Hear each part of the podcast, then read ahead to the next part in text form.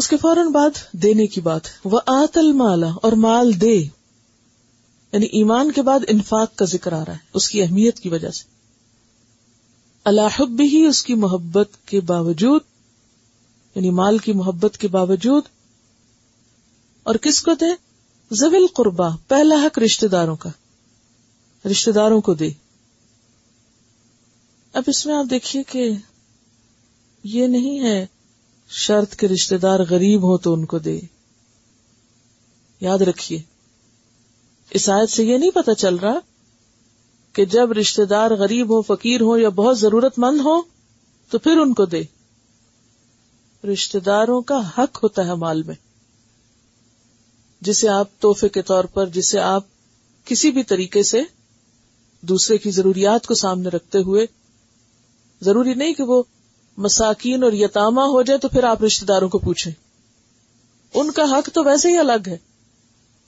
مساکین چاہے رشتے دار ہوں یا نہ ہو یتیم چاہے رشتے دار ہوں یا نہ ہو وہ ایک الگ کیٹیگری ہے۔ لیکن رشتے دار چاہے غریب ہو یا نہ ہو اگر آپ ان کے مقابلے میں زیادہ حیثیت والے ہیں، اللہ نے ان کے مقابلے میں آپ کو زیادہ دیا ہے تو آپ ان کا دل خوش کرتے رہیں، یہ مراد ہے یہاں۔ کیوں؟ کیوں؟ کیوں رشتے داروں کو دو؟ کیونکہ ہم کہتے ہیں ان کے پاس نہیں ہے۔ وہ بھی تو کھاتے پیتے سب ہے ہم کیوں دیں؟ کیوں دو؟ اس دینے سے فائدہ کیا ہوگا؟ محبت بڑھے گی۔ تہادو، تحابو۔ صدقہ نہیں، ہدیہ توحفہ اس سے آپس کے تعلقات اچھے ہوں گے۔ اچھا توحفے کی اصل میں روح کیا ہے؟ توحفے کے پیچھے کیا فلسفہ ہے؟ وٹ از اے گفٹ آپ اپنے احساس کو ایکسپریس کرتے ہیں، آپ دوسرے کو بتاتے ہیں کہ میرے نزدیک تم اہم ہو، میں نے تمہیں یاد رکھا ہے۔ مجھے تمہارا دھیان ہے۔ تحفے کے پیچھے ضرورت ہونا اصل چیز نہیں کہ کوئی ضرورت مند ہے تو تبھی۔ ضرورت مندوں کا تو الگ حصہ ہے ہی۔ قرآن پاک میں تھا وفی امبالحم حق معلوم لسائل والمحروم۔ ان کے مالوں میں حق ہے، سوالی اور محروم کا۔ تو رشتے دار چاہے سوالی نہ ہو، چاہے محروم نہ ہو، تو بھی کچھ نہ کچھ ان کا حق ہے۔ تو آت المالا اللہ حبی مال کی محبت کے باوجود اللہ کی خاطر مال خرچ کرے اور خصوصاً اس وقت جب کرنا مشکل لگے، کیونکہ ایسے رشتے داروں کو دینا جو پلٹ کے پوچھے بھی نہ، جو کبھی کسی احسان کا بدلہ دے نہ، لوٹا ہی نہ، تو وہاں دینا اور مشکل ہوتا ہے۔ رسول اللہ صلی اللہ علیہ وسلم نے فرمایا کہ افضل صدقہ یہ ہے کہ تو اپنی صحت اور مال سے محبت کی حالت میں اسے اللہ کے نام پر دے، باوجود اس کے کہ مال کی کمی کا اندیشہ ہو اور زیادتی کی رغبت بھی ہو یعنی زیادہ کمانے کی ہرس بھی ہو۔ آپ نے یہ بھی فرمایا کہ مسکین پہ کیا گیا صدقہ صرف صدقہ اور رشتے دار پر کیے گئے صدقے کا دوہرا ثواب ہے، صدقے کا بھی اور سلا رحمی کا بھی۔ تو رشتے داروں کو دینا اصل میں سلا رحمی کی غرض سے ہوتا ہے۔ صرف ضرورت کی وجہ سے نہیں، کہ رشتہ جڑا رہے، باہم ایک تعلق باقی رہے۔ اور اسی لیے ہم دیکھتے ہیں کہ شوہر بیوی پر یا باپ بچوں پر یا ماں خرچ کرتی ہے، تو وہ وہ کیا شمار ہوتا ہے؟ وہ بھی سب کا شمار ہوتا ہے اور اس کا بھی اجر ہے۔ رسول اللہ صلی اللہ علیہ وسلم نے فرمایا، ایک دینار وہ ہے جو تم اللہ کی راہ میں خرچ کرتے ہو، ایک وہ جو تم مسکین کو دیتے ہو، ایک وہ جو رشتے دار کو دیتے ہو۔ سب سے زیادہ اجر والا وہ ہے جو تم رشتے دار کو دیتے ہو۔ کیونکہ اگر رشتے اور تعلق آپس میں اچھے ہوں گے نا، مضبوط ہوں گے، تو اس کا نتیجہ کیا ہوگا؟ کہ انسان کہ اندر اگر اطمینان ہوگا تو باہر کی زندگی اور باہر کے کام بھی زیادہ بہتر طور پر وہ کر سکے گا اور اس کو ایک سپورٹ بھی حاصل ہوگی فیملی کی۔ اسی لیے ہم دیکھتے ہیں بخاری کی روایت ہے کہ انصار میں حضرت ابو طلحہ جو تھے وہ سب سے زیادہ باغات کے مالک تھے۔ ابو طلحہ۔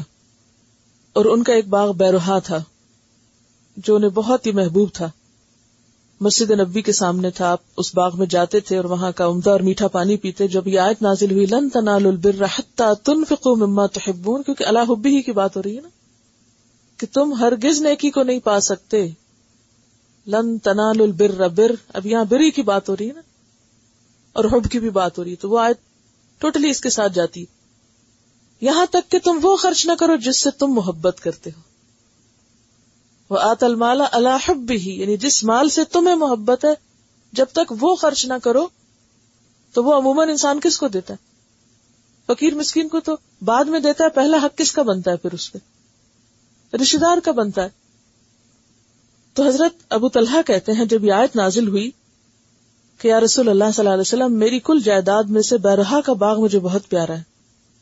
میں اس باغ کو اللہ کی راہ میں صدقہ کرتا ہوں اور اللہ کے ہاں ثواب کی امید رکھتا ہوں۔ آپ جہاں مناسب سمجھے اسے استعمال کریں۔ آپ نے فرمایا، بہت خوب۔ یہ تو بہت نفع دینے والا مال ہے۔ یعنی باغ تو آپ دیکھیں، باقی چیزیں ہوتی ہیں مثلاً آپ کسی کو پین دیں، کچھ دن کے بعد صحیح ختم ہو جائے گی۔ پین بےکار ہو گیا، ختم۔ لیکن باغ کیا ہے؟ ایک دفعہ پھل آئے گا، اگلے سال پھر پھل پھر پھل آئے گا، پھر۔ تو اس لیے فرمایا کہ یہ بہت نفع دینے یعنی نفع مند چیز ہے یہ تو بہت۔ اب تم ایسا کرو کہ اپنے غریب رشتے داروں میں بانٹ دو۔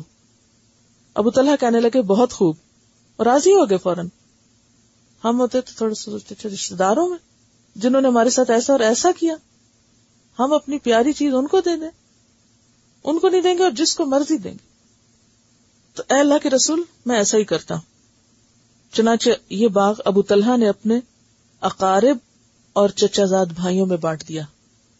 چچا زاد بھائیوں۔ کیونکہ عموماً رکاوٹیں وہاں زیادہ ہوتی ہیں۔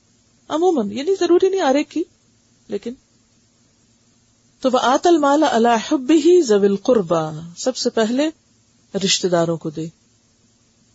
ولیطام اول مساکین اور یتیم اور مسکین کو۔ مسکین کون؟ آپ نے فرمایا کہ مسکین وہ نہیں جو مانگتے پھرتے ہوں۔ اور لوگ ایک کھجور، دو کھجور، ایک دو لک میں روٹی دے ان کو۔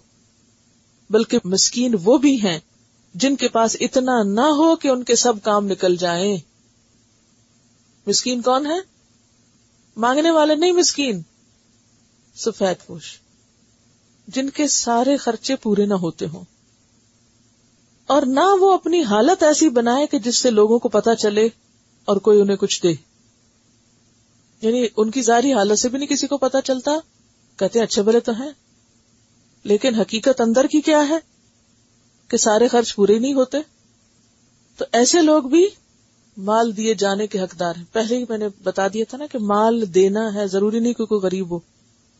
ضروری نہیں کہ کوئی لکما دو لکما مانگتا پھر رہا ہو۔ تو اسی کو دیا جائے گا۔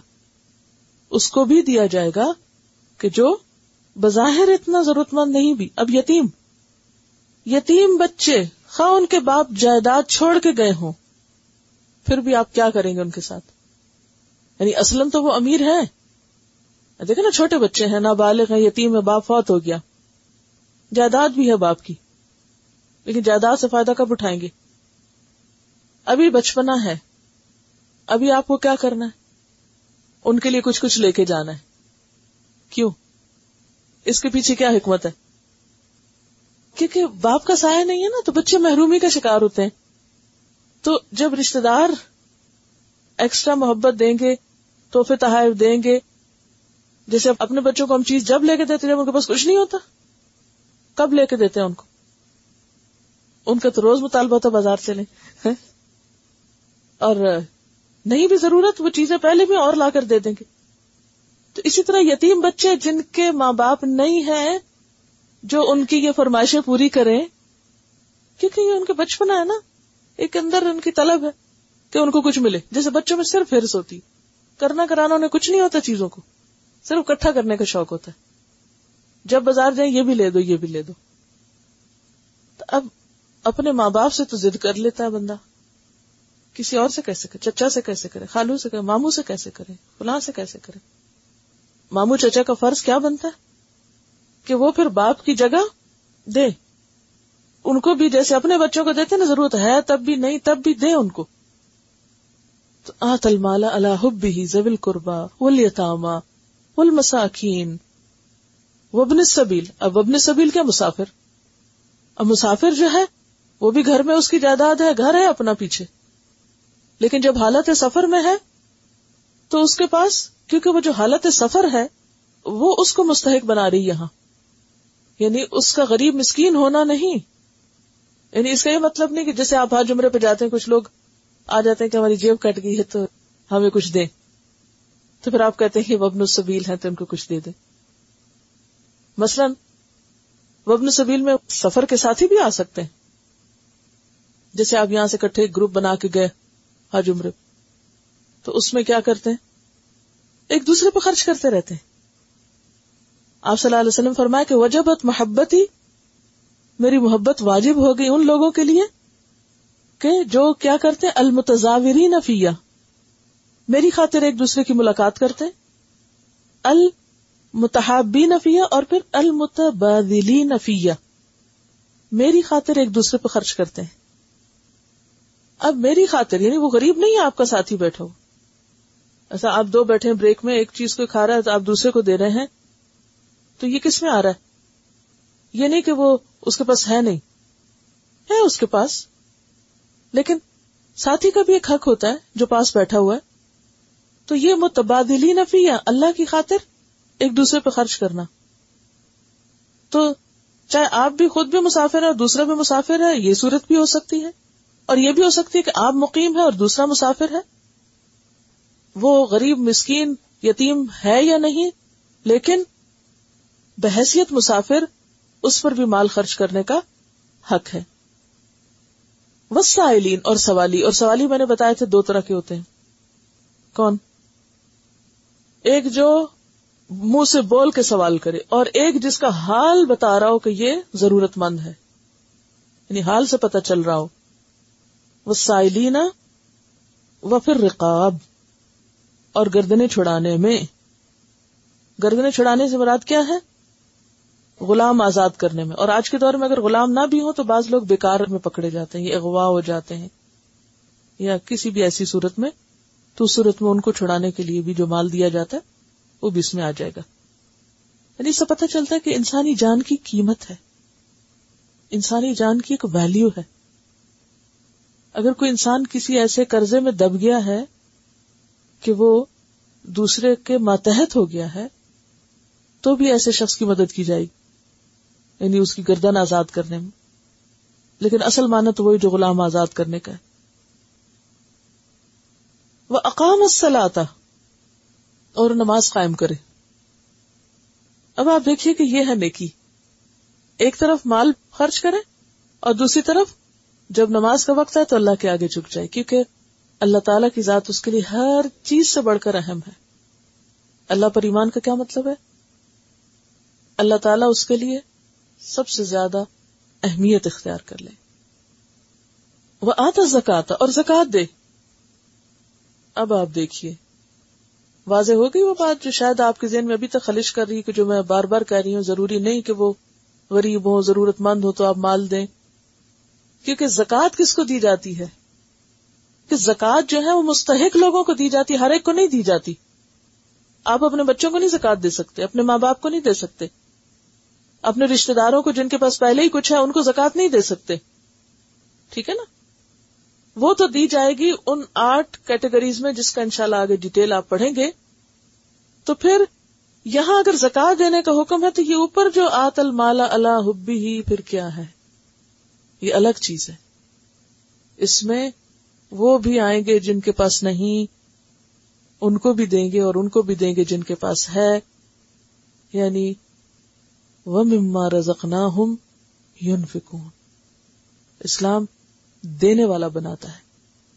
اور نیکی میں ایمان کے بعد عمل کا جو پہلا حصہ ہے، وہ دوسروں کی خیرخائی ہے اور دوسروں پر خرچ کرنا ہے۔ تو بات یہ ہے کہ اور زکات دے۔ بل مفون اب اہدہم اور اپنے عہد وفا کرنے والے یعنی نیکی کس کی نیکی ہے کہ جو صرف مال نہ دینے والے ہوں، وعدے بھی پورے کرنے والے جو صرف نماز نہ پڑھنے والے ہوں زکات دینے والے بھی ہوں اور عہد پورے کرنے والے ہوں۔ وہ عہد جو اللہ سے کیا، دنیا میں آنے سے پہلے جو کیا تھا وہ، یا پھر اسلام لا کر، یا پھر کوئی نظر منت مان کے، وہ بھی تو ایک عہد ہوتا ہے۔ یا پھر اللہ کا نام لے کر آپ نے کسی انسان سے کیا۔ سارے عہد اس میں آ جاتے ہیں۔ ولموفون بےآدم ازا آہدو حضرت انس بن مالک کہتے ہیں کہ رسول اللہ صلی اللہ علیہ وسلم نے بہت کم ایسا واز کیا جس میں آپ نے یہ نہ فرمایا ہو کہ وہ شخص ایمان سے محروم ہے جو امانت دار نہیں اور وہ شخص دین سے خالی ہے جو عہد کا پابند نہیں۔ یعنی جب آپ خطبت دینا شروع کرتے یہ جملہ ضرور بولتے کہ جو شخص وعدہ نہ پورا کرے، اس کا کوئی دین نہیں۔ لا دین اللہ عہد لہو۔ رسول اللہ صلی اللہ علیہ وسلم نے یہ بھی فرمایا کہ قیامت کے دن ہر عہد توڑنے والے کے لیے ایک جھنڈا ہوگا۔ کہا جائے گا یہ فلاں کی بدہدی کا نشان ہے۔ یعنی جتنے وعدے توڑے ہوں گے، اتنے جھنڈے ملیں گے اس کو۔ دنیا میں جھنڈے کس لیے ملتے ہیں؟ اسٹارس کس لیے ملتے ہیں؟ نشانی کے طور پر نا۔ تو اس کی نشانی بھی یہ ہوگی کہ یہ غدار شخص ہے، یہ بے وفا اور وعدوں کو توڑنے والا ہے۔ رسول اللہ صلی اللہ علیہ وسلم نے فرمایا، تین آدمی ایسے ہیں جن سے قیامت کے دن میں خود جھگڑوں گا۔ ہم تو کہتے ہیں نا شفات کریں گے آپ۔ آپ شفات کی وجہ جھگڑیں گے۔ ایک وہ، جس نے میرے نام سے عہد کیا، پھر اسے توڑ دیا۔ دوسرا وہ، جس نے آزاد آدمی کو بیچ کے اس کی قیمت کھا لی۔ جیسے کوئی بچہ پکڑا کہیں اور کسی اور کے آگے بیچ دیا۔ آپ کو معلوم ہے کہ بعض جگہوں پر ایسا مکرو کاروبار بھی ہوتا ہے نا کہ عورتوں کو بیچ دیتے ہیں اور بچے اسمگل کر دیتے ہیں، ان کو بیچ دیتے ہیں یا ہسپتالوں سے نیو بورن بیبیز کو نرسز ایسے کلائنٹس کے ہاتھوں بیچ دیتی ہیں کہ جن کے ساتھ پہلے سے لے دے کی بھی ہوتی ہے۔ ماں سو رہی ہے، بے ہوش پڑی ہے، بچہ کا جی فوت ہو گیا تھا۔ ہمیں نہیں معلوم کہاں گیا، وغیرہ وغیرہ۔ اس طرح کے قصے سنتے رہتے ہوں گے آپ بھی۔ بہرحال، تو دوسرا یہ مجرم۔ اور تیسرا وہ آدمی جس نے اجرت پہ مزدور حاصل کیا، ہائر کیا کسی کو۔ کام پورا کرا لیا اور اجرت نہ دی اور بگا دیا۔ نہیں کسی کو مزدوری پہ رکھا اور اجرت دینے کا وقت آیا تو اس کو کہا، جاؤ چھٹی کرو۔ اس میں کیا عہد کی خلاف ورزی ہے؟ یعنی آپ نے کسی کے ساتھ کانٹریکٹ کیا تھا؟ تم اتنا کام کرو، میں تمہیں اتنے پیسے دوں گا۔ اس نے کام کر دیا، اس نے عہد پورا کر دیا اور آپ نے جب عہد پورا کرنا تھا تو کہا جاؤ یہاں سے۔ تو آپ نے کانٹریکٹ کو وفا نہیں کیا نا؟ میں شروع میں بتایا تھا نا کہ اس میں عہد، معاہدے کانٹریکٹ اگریمنٹ وہ سب آتے ہیں۔ تو اصل چیز کیا ہے؟ وعدے کی پابندی۔ ہاں انسان ہے، کمزور ہے، کوشش کے باوجود بھی بعض اوقات اونچ نیچ ہو جاتی تو پھر اللہ تعالیٰ یہ دیکھے گا کہ اس انسان کا ارادہ کیا تھا۔ اور اس میں ہم دیکھتے ہیں کہ صحابہ کرام کے اندر بعض اوقات جان دینے تک کی نوبت آ جاتی، مگر وعدہ نہیں توڑتے تھے۔ اور یہ اربوں کے اندر ایک خاص خصوصیت تھی، اسلام سے پہلے بھی۔ اور اسلام کے بعد تو یہ چیز اور زیادہ ان کے اندر نمایاں ہوئی۔ مثلا حضرت حضیفہ بن یمان اور ابو حسیل دونوں جنگ بدر میں شمولیت کے لیے جا رہے تھے کہ راستے میں قریش کے ہتھے چڑھ گئے۔ انہوں نے یہ عہد لے کے چھوڑا کہ غزوہ بدر میں شرکت نہیں کرو گے۔ تو انہوں نے کہا، ٹھیک ہے۔ جب وہ مدینہ آئے تو دیکھا کہ اتنے تھوڑے لوگ ہیں اور بہت سخت ضرورت ہے۔ تو آپ صلی اللہ علیہ وسلم سے انہوں نے کہا کہ ایک ایک آدمی کی شدید ضرورت ہے تو ہم شریک ہوتے ہیں تو آپ نے فرمایا نہیں۔ اپنا عہد پورا کرو، اللہ ہماری مدد کرے گا۔ یعنی تین سو تیرہ تھے اور صرف عہد کی وجہ سے ان کو ضرورت کے باوجود شامل نہیں ہونے دیا گیا۔ پھر اسی طرح صلاح ادیبیہ میں ابو جندل کے ساتھ جو سہیل بن امر کے بیٹے تھے ابھی معاہدہ سائن نہیں ہوا تھا، صرف زبانی بات ہوئی تھی۔ اور اس وقت ان بیڑیاں لگی ہوئی تھی اور جسم پہ زخموں کے نشان تھے، مار مار کے برا حال ان کا کیا ہوا تھا، ان کے اسلام لانے کی وجہ سے۔ لیکن انہیں واپس لوٹا دیا گیا، کیونکہ انہوں نے کہا کہ بات ہو چکی ہے۔ اگرچہ تحریر نہیں ہوئی تھی، تو وہ بھی انہیں وعدے کی وہاں بھی پابندی کی گئی۔ اسی طرح جب آپ عمرہ کرنے کے لیے گئے، تین دن کے لیے کفار مکہ نے کہا تھا کہ صرف تین دن آپ مکہ رہ سکتے ہیں۔ چوتھے دن آپ کو یہاں سے نکلنا ہوگا۔ ویزا ختم ہو جائے گا آپ کا۔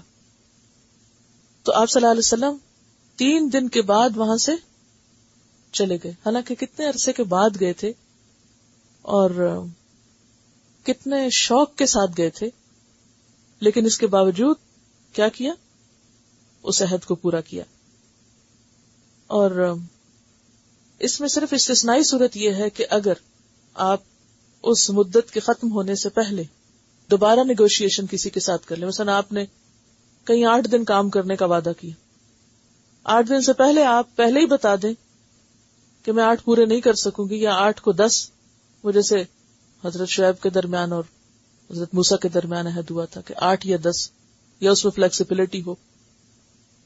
استثنائی صورت ایگزامشن جو ہے وہ موجود ہے لیکن اصل یہ ہے کہ پھر نیت اور ارادہ دیکھا جائے گا کہ کوئی شخص کیا نیت رکھتا ہے عہد توڑنے کی یا عہد کی پابندی کرنے کی۔ کیونکہ انسانی معاملات میں اونچ نیچ تو ہوتی رہتی ہی ہے۔ بعض معاہدے توڑنے پڑ جاتے، کرنے کے بعد توڑنے پڑ جاتے۔ مثلا آپ نے کئی منگنی کی تو آپ کو توڑنا پڑا، نکاح کیا، توڑنا پڑا، توڑنے پڑ جاتے ہیں نا بازو کا طلاق کیا ہے اصل میں؟ یعنی معاہدے کو توڑنا۔ تو اس صورت میں کیا ہے؟ اللہ سوا۔ کسی قوم کے ساتھ آپ نے جنگ نہ کرنے کا معاہدہ کیا۔ اب آپ کو وہ توڑنا پڑا۔ تو یہ نہیں کہ آپ چپکے سے، خاموشی سے توڑ دیں۔ نہیں، آپ ان کے ساتھ بات کر کے اللہ سوا برابر پہ جا کے ان کو بتا کے توڑیں گے کہ یہ ہم نے وعدہ کیا تھا۔ یہ نہیں نب سکتا، یہ نہیں چل سکتا، یہ ہم اس کو ختم کر رہے ہیں۔ تو اس میں دوسرا فریق بھی سامنے ہو۔ یعنی آپ یک طرفہ طور پر نہیں توڑ کے بیٹھ سکتے۔ خیر، پھر ہر وعدے اور ہر وعدے کی الگ الگ پھر اگر تفصیلات ہے اس میں جانے کا اس وقت وقت نہیں ہے، لیکن بیسک چیز جو سمجھنی کہ وہ یہ ہے کہ جب انسان وعدہ کرے تو اس کو پورا کرنا چاہیے۔ اسلام ہمیں کیا سکھاتا ہے؟ اصول کی پابندی سکھاتا ہے۔ یعنی کسی سوسائٹی میں اگر وعدوں کی پابندی نہ ہو تو اس کا نظام صحیح نہیں چل سکتا۔ یہ ایسے ہی کہ جیسے سورج ایک خاص وقت پہ نکلتا ہے۔ اور اگر وہ اس وقت نہ نکلے تو کیا ہوگا؟ ہاں؟ آپ آگ جلانے لگے اور وہ جلے ہی نہ۔ گرم کرنے کے بجائے ٹھنڈا کرنا شروع کر دے۔ ٹھنڈی بھی تو گیسز کرتی نا، تو آگ میں سے بھی دھواں نکلتا ہے، وہ اس کا دھواں نکل کے تو ہر چیز ٹھنڈا کرنا شروع کر دے۔ پھر کیا ہو؟ نظام خراب ہو جائے نا۔ ہمارے جسم میں بھی ہر آرگن کا اپنا اپنا وعدہ ہے۔ ہمارے دل نے بھی ایک عہد کیا ہوا ہے۔ یعنی وہ اللہ کے حکم کا پابند ہے نا۔ تو وعدے کی خلاف ورزی جو ہے وہ بنیادوں کو ڈھا دیتی اسی لیے یعنی کسی سوسائٹی کی بنیادیں ڈھائی جاتی ہیں جہاں وعدوں کی پابندی نہ ہو، کسی گھر کی بنیادیں ڈھائی جاتی ہیں، خاندان کی بنیادیں ڈھائی جاتی ہیں۔ بہت سی چیزیں جو ہیں وہ ڈسٹرب ہو جاتی ہیں۔ تو نیکی جو ہے وہ صرف نماز پڑھنے کا نام نہیں، ان چیزوں کی پابندی کا نام بھی ہے۔ اور پھر یاد رکھے انسان کی قیامت کے دن پوچھ ہوگی واؤف بلاحد ان اللہ دکانہ مسولہ السرا آئے تھرٹی فور اور پھر واؤف بحد اللہ ازا احد تم سورت النحل نائنٹی ون وکان عہد اللہ مسولہ سورت الحضاب میں آتا ہے، آیت پندرہ۔ اور پھر سورت المومنون کی آیت آٹھ ولدین امانات واہدہم راؤن پھر ہے وسابرین فل بسائی ودرائی وحین الباس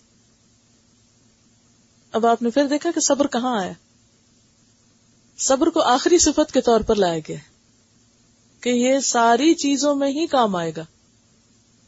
جنگ، تکلیف، مصیبت، نقصان کے وقت تو صبر ہے ہی، لیکن صبر تو زندگی کی ہر چیز میں ہے۔ جیسے پیچھے بھی نا وسطین بصبر وسلات آپ اس کو ایک کے بعد ایک کر کے دیکھ لیں۔ ایمان باللہ اور یوم آخرت صبر مانگتا ہے نا، ورنہ آپ ایمان باللہ نہیں کر سکتے۔ رضی تو بلّہ ربن نہیں کہہ سکتے اگر صبر نہ ہو آپ کے اندر۔ آپ تو ہر تقدیر کے فیصلے پر رونے دھونے بیٹھ جائیں۔ جگڑنے لگ جائیں اپنے رب سے۔ تو ایمان کے لیے بھی صبر چاہیے۔ آپ کو پابندی کرنی پڑتی ہے نا پھر۔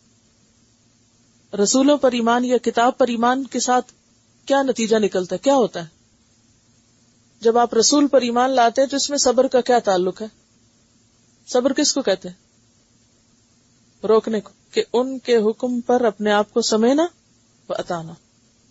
چلتے قدم، رک گئے۔ رکے قدم، چل پڑے۔ اسی پر ابن ماجہ کی ایک بہت خوبصورت حدیث ہے۔ ارباز بن ساریہ سے روایت ہے۔ المؤمن کل جمل الانف، حیث ما قیدہ انقادہ۔